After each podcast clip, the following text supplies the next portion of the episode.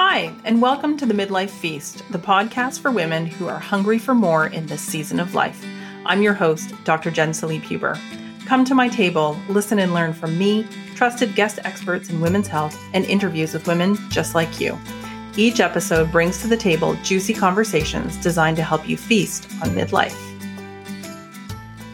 Hi, everyone. Welcome to this week's episode of the Midlife Feast. So, this week we're talking about the messy middle, but not in the way that I usually talk about it, which is talking about the messy middle of undieting or breaking up with diet and wellness culture and learning to become an intuitive eater. Today I'm talking with Ann Douglas about her book, Navigating the Messy Middle. And so I heard Ann on another podcast talking about that messy middle intersection of parenting and perimenopause and midlife.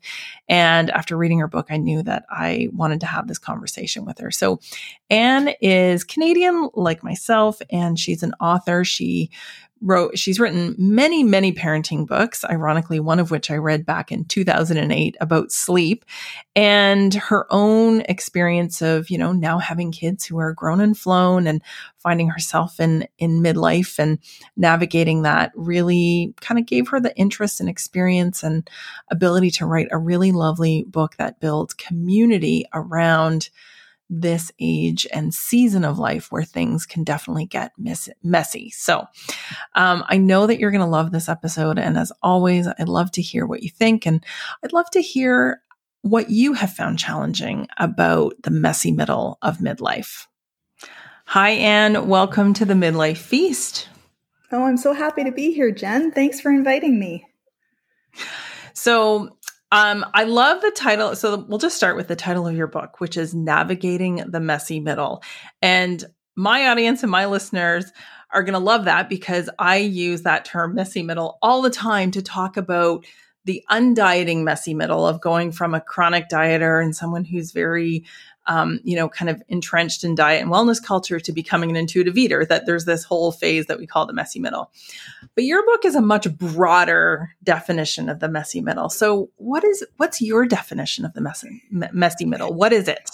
Right. Well, I think it's different, sort of a lens with which you can look at the whole midlife experience, right? Like, on the one hand, it's a very complicated life stage. Like, does anybody that you know at midlife say, oh, it's a breeze? Like, you know, everything's going perfectly. No, most of us are on some kind of roller coaster ride and like there's role transitions and layers and layers of responsibilities. And then even just the messages that we get about midlife, they're so contradictory. So people will tell you it's magical, it's your time, or it's miserable, it's all downhill from here when really the truth is somewhere in the middle, hence the messy middle. So that's sort of what I wanted to do when I set out to write this book. I didn't want to write a book that made people feel guilty, like they were doing midlife wrong, and, you know, set out some like impossible set of expectations, which is very much in sync with what you talk about all the time. Yeah. And it's so true because everybody, it feels like, is writing about menopause and midlife and everybody's got a solution, a plan, or, you know, offering some kind of life preserver to, to those of us who might feel like we're drowning a little bit. And, and you're right. It, it is not a one size fits all experience. So let's back up a little bit more. So you have written a lot of books, and I actually dug up a list of books because I knew I recognized your name. And I bought your book out of desperation in 2008 when my daughter wasn't sleeping. So I bought your sleeping book. many, many years ago. Wow. Talk about a trip down memory lane. yeah. Yeah, I, I remember specifically going to chapters and buying like four books, you know, in that like panicked moment of not having a sleeping child after nine months or something. But so you wrote, you were a parenting writer. You wrote about parenting and babies and toddlers. Um, and what kind of prompted this transition to write about midlife? Because that's it's a jump. Yeah, well, as anybody who looks at the color of my hair now versus when my pregnancy and parenting books were hitting the market, you will have noticed that shockingly I have changed as has my entire like, you know, the contours of my life. All four kids of mine are now young adults between the t- ages of 25 and 35. So a couple wow. of years ago I started thinking like I'll always care deeply about parents, right? But it's just, I'm not in the trenches anymore in the same way that I once was. So I knew it was time to move on to something else. The question being what? And I was still thinking when one day my literary agent got in touch with me and said, I know what your next book has to be about. And I'm like, wow, this has never happened in my entire career. And she said, I want you to write a book about midlife because I need a book about midlife written by you. And I thought, wow, it's almost like a special request for a disc jockey, right? So, so I weighed the idea and I thought, yeah, I could do something with this information. Like it would give me an excuse to have conversations with like well, as it turned out, 118 women, and to really delve deeply into a life stage that I was still really deeply immersed in. I was sort of starting to inch over into older person territory, which is totally fine. Um, but back when I was doing like the bulk of the research a couple of years back, I, I had only recently figured out that I was a midlife person. So I don't know. I feel like I've had the shortest midlife in the history of the world because I was late recognizing I was in midlife. And now I feel like maybe I'm exiting a little early just because of, you know, the whole landscape of everything changed so much in the in the past few years. I feel like a lot of us have made a lot of life transitions and changes. What you said though about not realizing that you were in midlife. I mean, that's pretty relatable. So, I, especially with, you know, perimenopause, a lot of people will say, wait a minute, I'm in perimenopause, or they won't realize until they're almost through perimenopause and they're actually in menopause. And I often joke that, you know, I feel like that's a real failing on society's part, you know, that we can get to this age and stage. And with all of our life experience and education and everything behind us, not know until we're there. Like, shouldn't we know that this is coming? Wouldn't we be better prepared if we did? Well, it would be a little bit less horrifying to sort of have like some of the random curveballs that come out of the blue that cause a lot of women like huge amounts of anxiety. Like, is there something wrong with me because of yeah. this physical or, or emotional thing that I'm experiencing? And, you know, as one of the women in my book said, she set up a Facebook group so a bunch of friends could compare notes. And she found that basically it's a million different things. It's a, like a completely unique experience. But if you compare notes with enough people, you'll have somebody else who says, Oh, yeah, we went through that too, you know? so. Yeah, that's what, one of the things that I really loved about your book was the storytelling. Um, I love stories. I love listening to stories, telling stories, hearing people's stories, and I really loved how that really, you know, was woven into all of the great information. And yeah, there's so much community that was created just by reading other people's stories, which is lovely. Yeah, so the one section that I really glommed onto when I heard you on another podcast and when I was reading the book is just this all too familiar I'm going to call it a joke in some ways of, you know, that so many of us find ourselves in the midst of perimenopause and menopause and all of the changes that come with it while we are trying to parent teens and tweens and going through this parallel hormone change, this roller coaster that often feels like, you know, uh, an evolutionary fail that we're in this stage at the same time. What what do you tell us about that? What do you have to say about that? Why well, is it? Why is this happening? Why is it so hard? Well, I don't know why somebody thought it was a good idea to have it happen, but I can tell you, like, there's sort of like a physical component to it with all those hormones, as you said, and also there's like an identity quest kind of component to it, which didn't really love all the hormones to be perfectly honest, on anybody's part. But the identity quest, quest stuff, that can be so exciting and so positive, and it can give us common ground as our kids are trying to figure out, like, who am I and how do I fit into the world and you know what what is my unique purpose and a lot of us at midlife are sort of like re-examining that like considering who we were who we are and who we hope to become and and all the different mm-hmm. ways that could play out in our lives.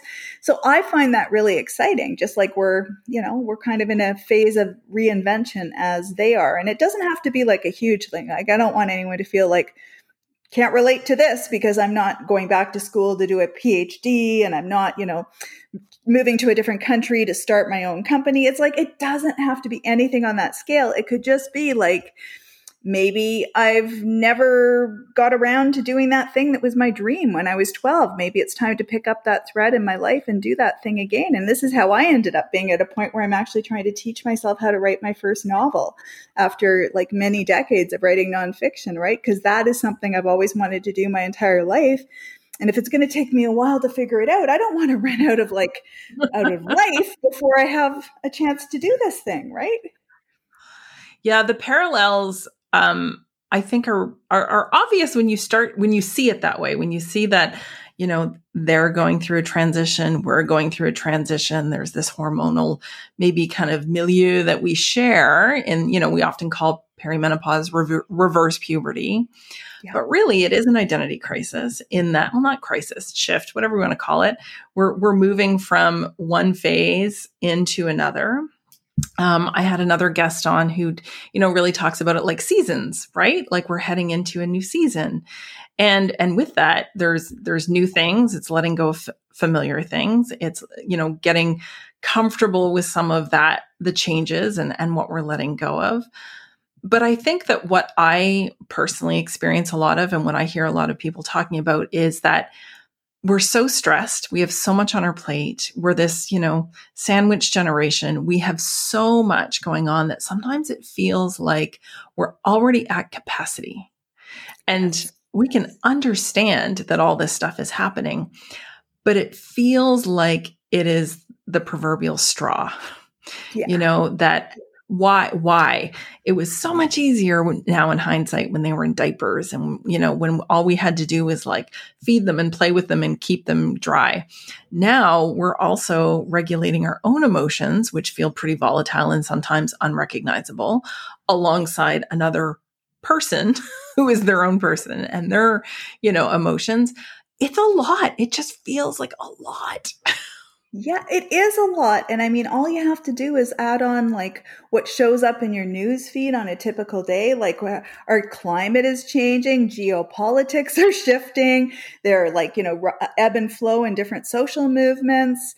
Like, I don't know a single person who cares about the state of the world who isn't like pretty maxed out, mm-hmm. even just processing yeah. that stuff. So add on all these other layers of your life. And you're right. I mean, um, we're beyond capacity. And especially anybody who has been parenting, like actively hands on parenting in the last few years, this has been an exceptionally challenging time to be a parent. I mean, I've been a parent for three and a half decades. I've been writing about parenting for just about a year less than that. Like I've been deeply immersed in the world of parents forever. And I can tell you, I have seen, never seen anything like the challenges that parents have faced, particularly in the first one to two years of the pandemic. Like uh, it would not be mm-hmm. unusual for me to be on a live event and to have people sobbing during the conversations. That oh. never happened before the pandemic. Like people might get a little bit choked up, but like people mm-hmm. saying, I have hit the wall. I'm the worst parent in the world. It's like, because because they couldn't clone themselves.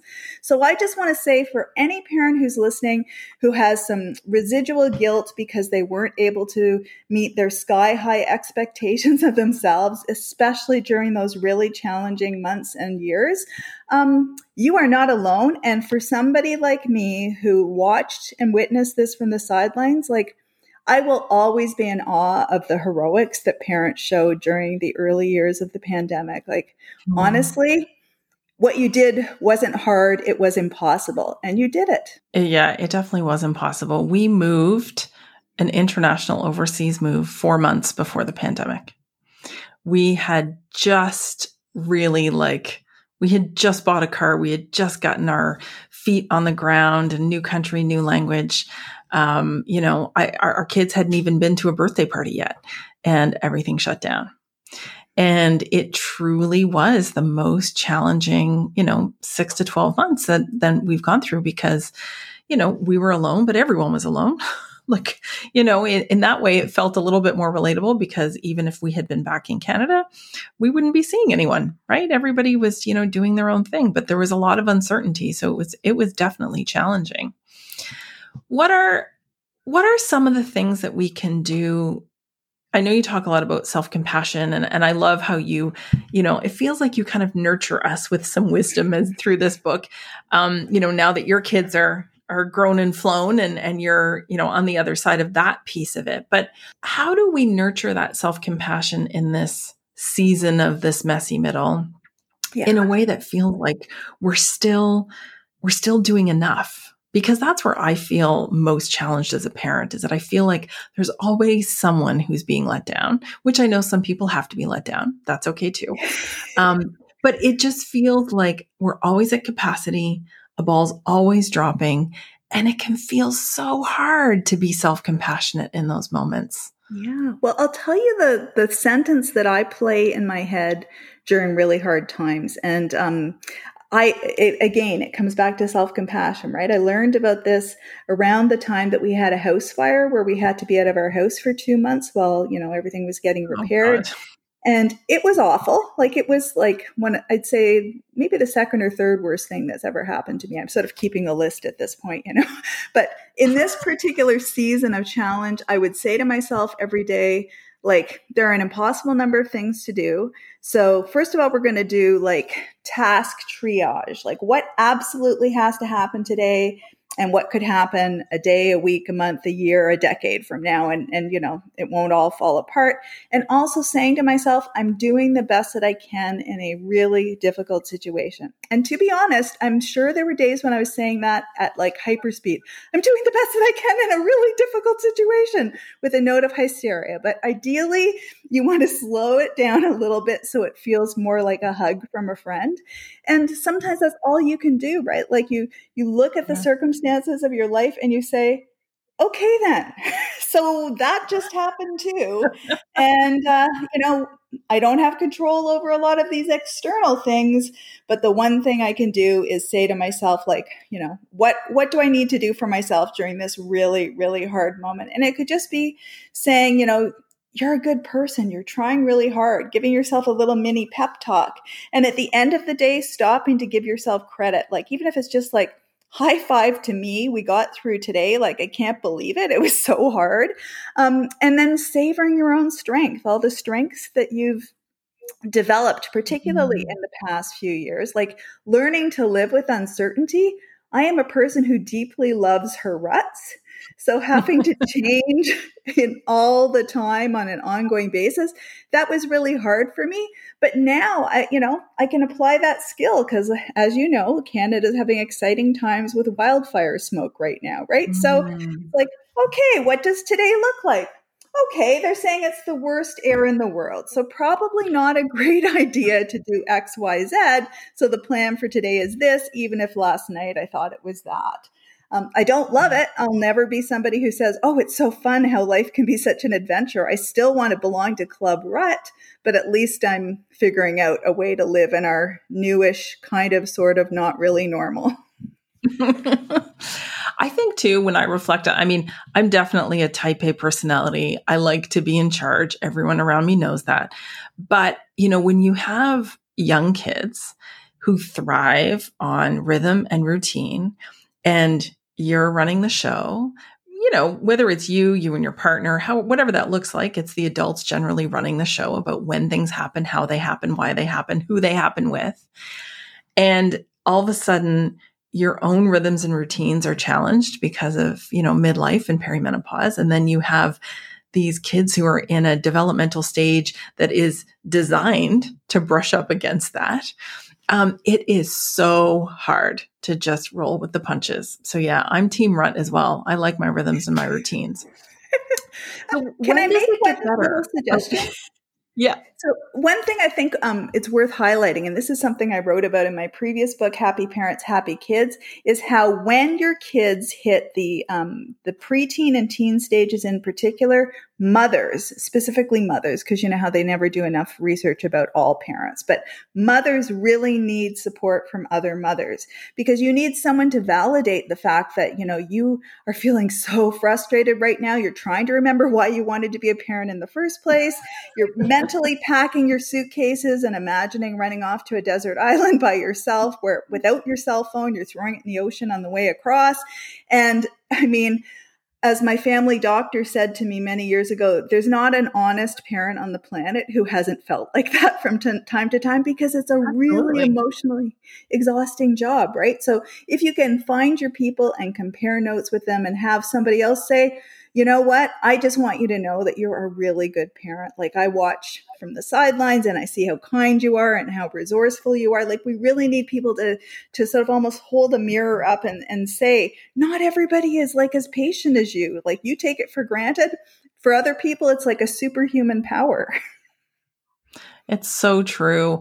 We we parent in isolation and now we're midlifing in isolation, right? And we're not yeah. designed to thrive that way you know, we need to see. I'm a big proponent of community as well. I call community the missing ingredient in midlife because, you know, we have to hear our own stories reflected in others. Um, not only to normalize them, but also to see the people who've made it through to the other side, to yeah, see that we are actually going to survive this. You know, it's not forever. It's not going to kill us most of the time. Um, when does it get better? When does this this, all of this? When does this get better?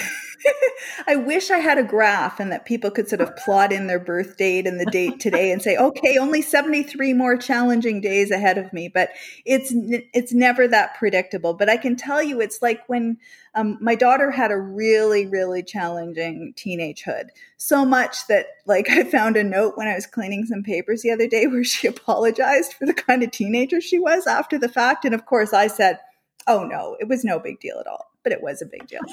Anyways, um, I remember with her, it was like challenge, challenge, challenge, light switch gets flipped, and then everything was fine. Like it can be that dramatic mm-hmm. in in our life circumstances. Something so, somehow something shifts for somebody and it all starts to feel easier. And then when you look back and remember like what was my life like 6 months ago or a year ago, um, it's remarkable. Like when I look back on my life a year ago, I was living in a different place and I had no intention of moving. And now I've been living here for, um, for I guess seven months at, you know, a place I didn't even know existed.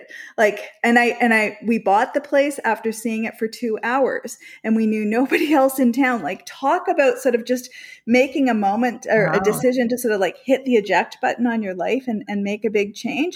And yet i wake up every morning and i'm really happy and exciting excited. I mean i get to live in a forest and work on a writing project that i find life enhancing and now we have space if we have visitors. Like we're not sort of like you know, putting people on horrible rollout things. And, you know, it just, I feel like we have breathing room and, um, you know, so many exciting opportunities. But rut loving me had to spend like about two years building up to that point where it was like, flip the switch, it's time.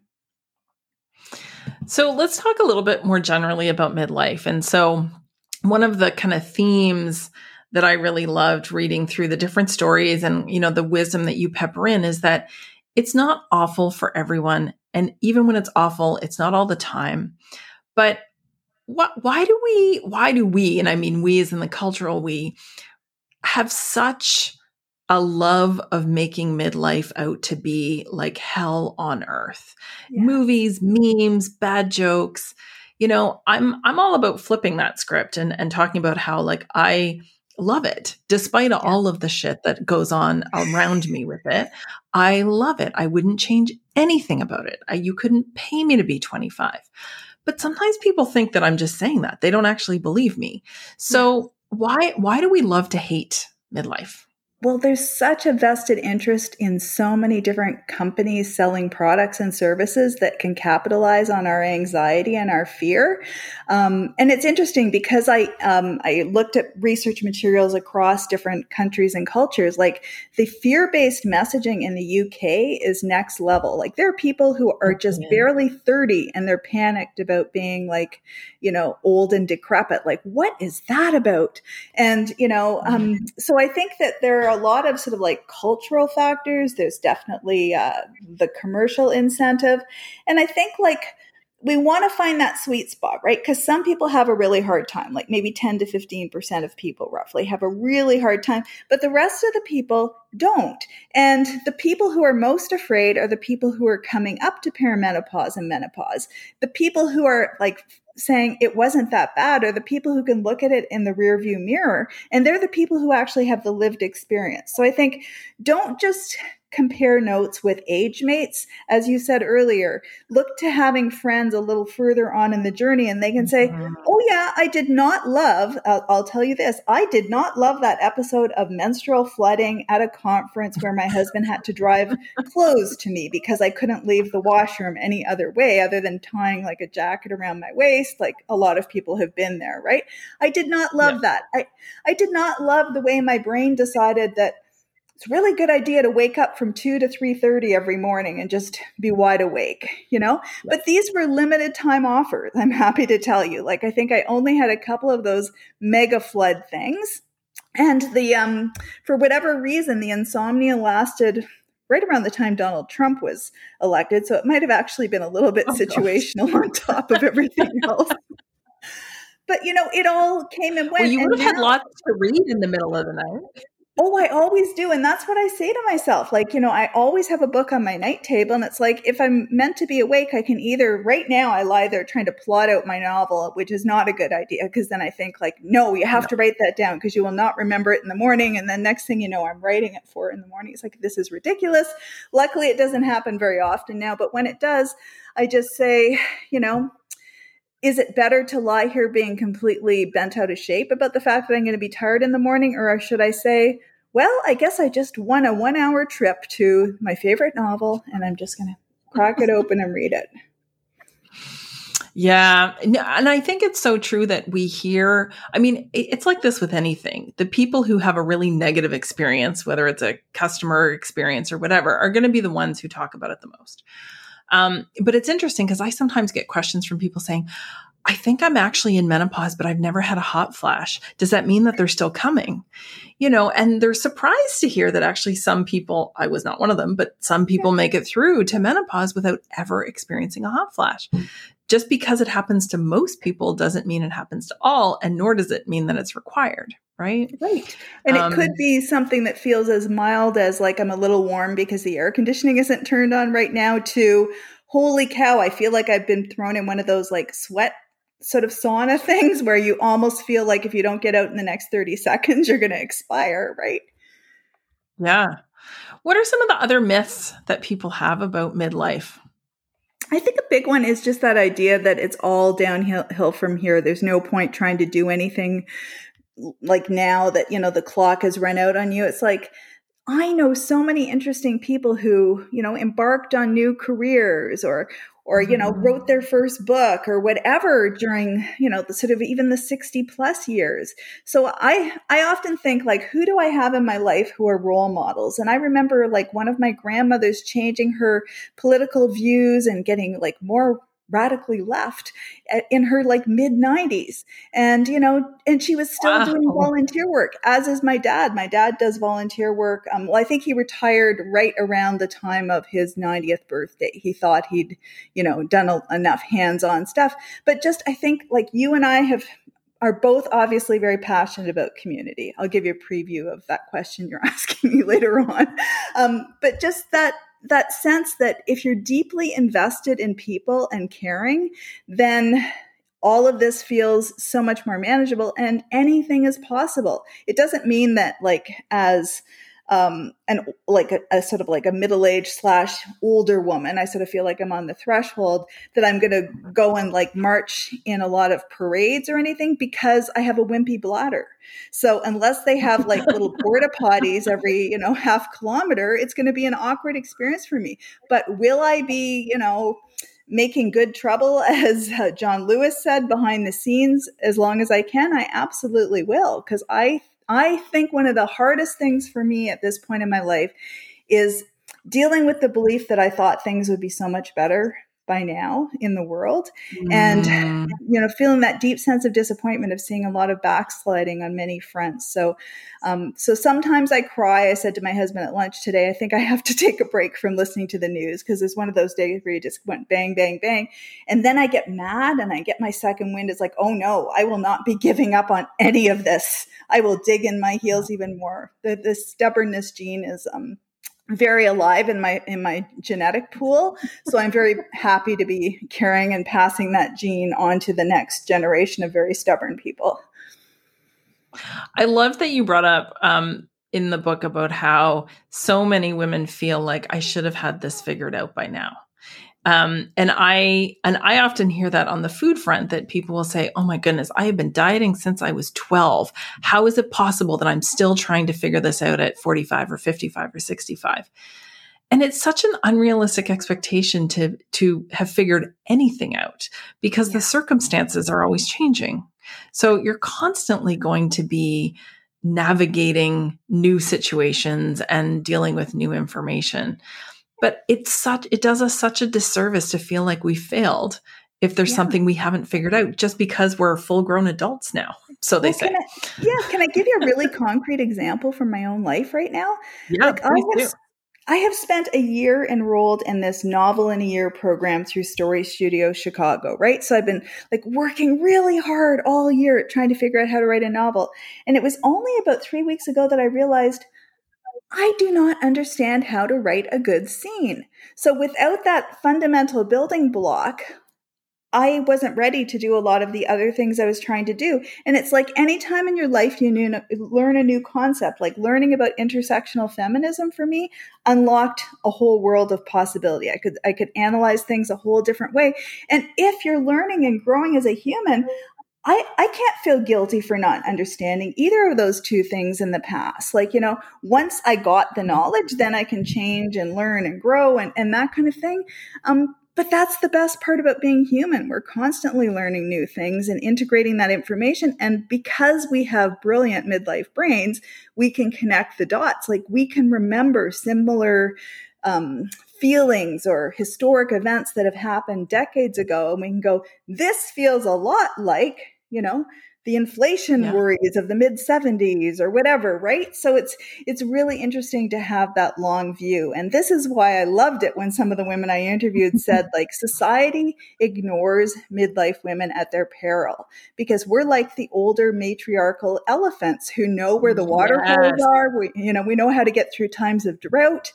Society should turn to us more often Oh my goodness. I feel like that's a whole other podcast episode. I have so much to say about that and so much to add to it. But one of the, I think one of the things that really occurred to me at some point was that I was no longer distracted by m- needing to keep my children alive. And I know that sounds funny to say, but like, you know, until they could feed themselves, dress themselves, generally like take care of themselves mostly it, you know, that was my feels like biologically primed directive. Like that was my job. And I, and I loved it. And I still loved, I'm, I'm being, being sarcastic and joking a little bit, but once they got to be tweens and teens and had their own interests and their own lives and, you know, were happy to spend time in their room doing things like it really freed me up to go back and say like, okay, who was I before I became the mom? And what were the things that I was interested in? And oh, yeah, I want to pick that thread up now.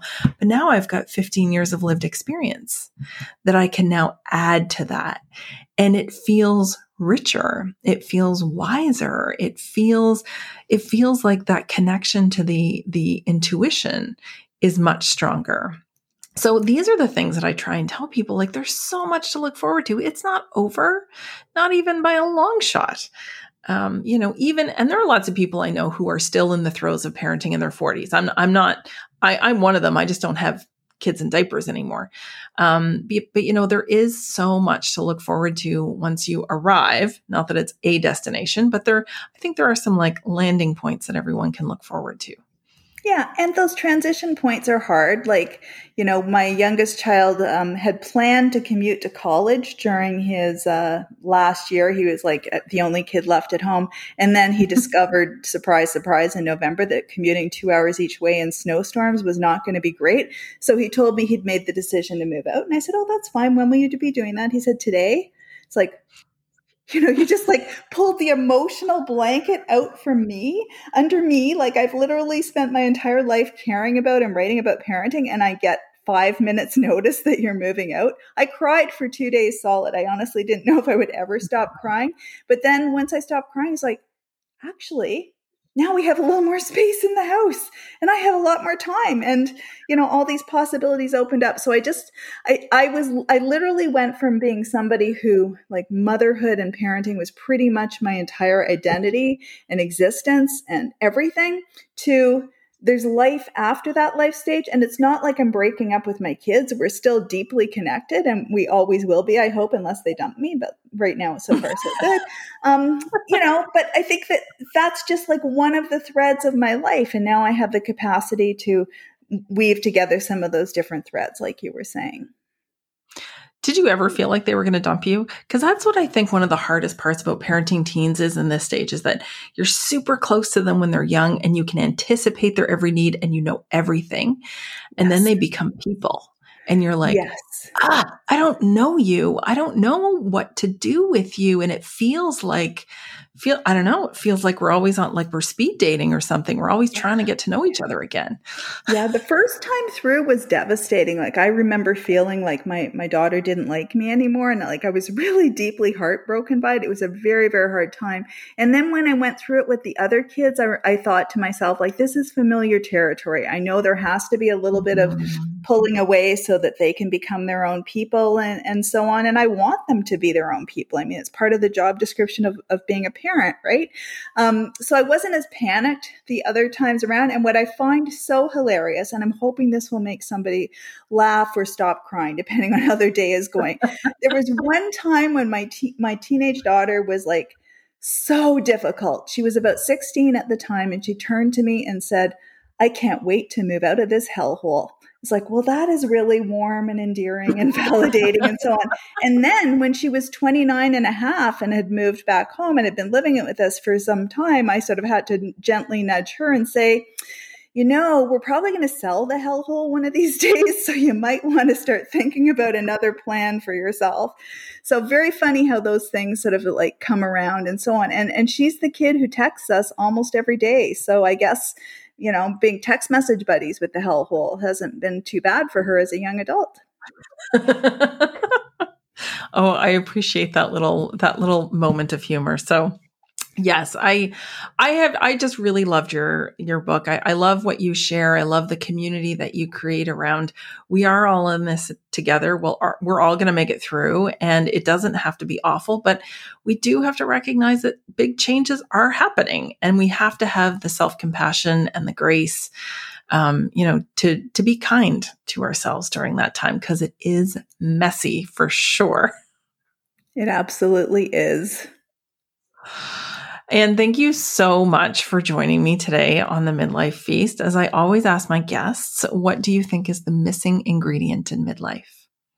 It absolutely is community. And I know that's your favorite thing too, but it, it's like, I feel like a, it flows through every ounce of my being because we were never meant to journey through any life stage on our own and midlife is no exception it can be more challenging because of you know, uh, all those role responsibilities and so on. But even mm-hmm. just having an ongoing conversation, I'm lucky enough to have three younger sisters who are all midlife women. And so we have a perpetual self sisters chat going all the time. It started in March of 2020 and we rarely miss a day. So I think, think like you don't necessarily have to be in the same place, but you have to have that heart to heart connection where I know if any of us had a health crisis, it'd be like, okay, we're all hopping in our car cars and we're driving across the province and we'll be there for one another because you need to have your people, right? And there are so many ways to find community. Um, you know, I think social media obviously has its cons, but I do think that one of the pros is that it has created a virtual community um, for those of us in this age and stage who may not have an in-person community that way. Yeah. because you know the range for perimenopause really can start as early as 35 i was 36 37 i'm on the earlier side but then there are people who are in their 50s and still not in perimenopause. But you can be in very different life stages at, at 35 and 55, obviously. And so finding people that you can relate to and can share your story with is so, so important. Yeah. And sometimes I can't thank you enough Oh, can I just say one more thing? Yeah. I, I, I yeah, just want to say, like, sometimes you have to take the initiative, right? And it's a weird thing as an adult. Like, how do I make friends as an adult? So, when we moved here seven months ago, I actually wrote a letter to all my new neighbors introducing ourselves. And I was worried that they'd think I was breaking into their rural mailbox if I hand delivered them. So, I actually put them in Canada Post so Canada Post could, like, move it one mailbox down the street. And two out of three people wrote back, which I figure is, like, pretty good odds. And they introduced themselves themselves. So, um, you know, we're all on sort of like fairly sprawling properties here. So it's not like you sort of like bump into somebody mm-hmm. while you're mm-hmm. cutting your lawn or anything like that. But I have a sense of who my neighbors are. And I know that if heaven forbid there was a forest fire nearer to us than the one that was near us recently, then we could all look out for one another. Because I think that whether it's age or community, like roots on the ground, we need layers and layers of community and we need it all the time. Absolutely. So, if people want to learn more about you, um, what's the best way for them to connect? Probably to go to my website because I sort of have links to all my things from there. So it's Ann Douglas, A N N D O U G L A S dot C A. Perfect. And we'll have links to that in the show notes. Um, and thanks again for writing and sharing your book, Navigating the Messy Middle. It was a real joy to read. So thank you so much. And thanks for everything you're doing to build community for all of us messy middlers. oh, that's a great term. I haven't heard that one. Thanks, Ann. Thanks, Jen. Thanks for tuning in to this week's episode of the Midlife Feast. For more non diet health, hormone, and general midlife support, click the link in the show notes to learn how you can work and learn from me. And if you enjoyed this episode and found it helpful, please consider leaving a review or subscribing because it helps other women just like you find us and feel supported in midlife.